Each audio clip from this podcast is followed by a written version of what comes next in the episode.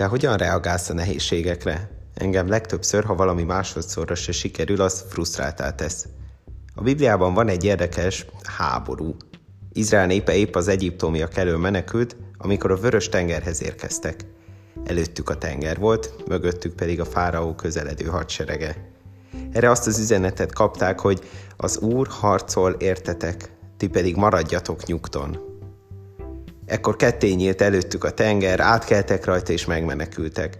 A fáraó hadseregére pedig, amikor követték őket a tengerbe, visszacsaptak a hullámok. Győztek. Úgyhogy nyugton maradtak. Vannak olyan helyzetek, amikor nekünk is ez a legjobb tanács. Vannak csaták, amikről utólag azt mondhatjuk, maga Isten harcolta meg azokat helyettünk.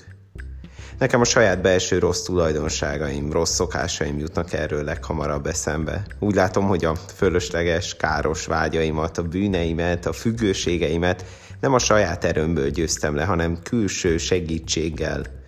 Jézus életéből azt látom, hogy Isten maga küzd értem. Isten hajlandó minden áldozatot meghozni értem. Milyen jó lenne ezért már előre ezzel a magabiztossággal gondolni a nehézségeimre.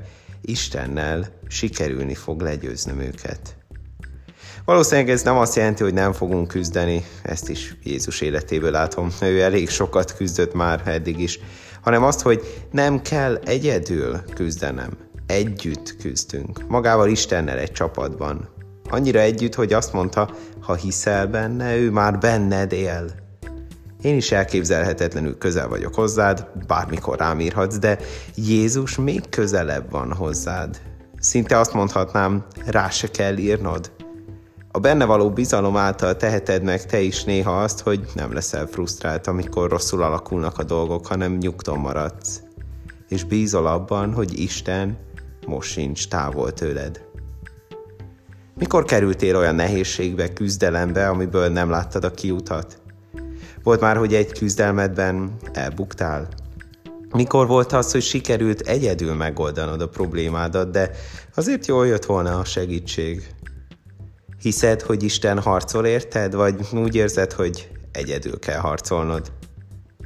Ha van most olyan küzdelem, amiben jó lenne egy kis segítség, kérd egy mondatban, hogy legyen veled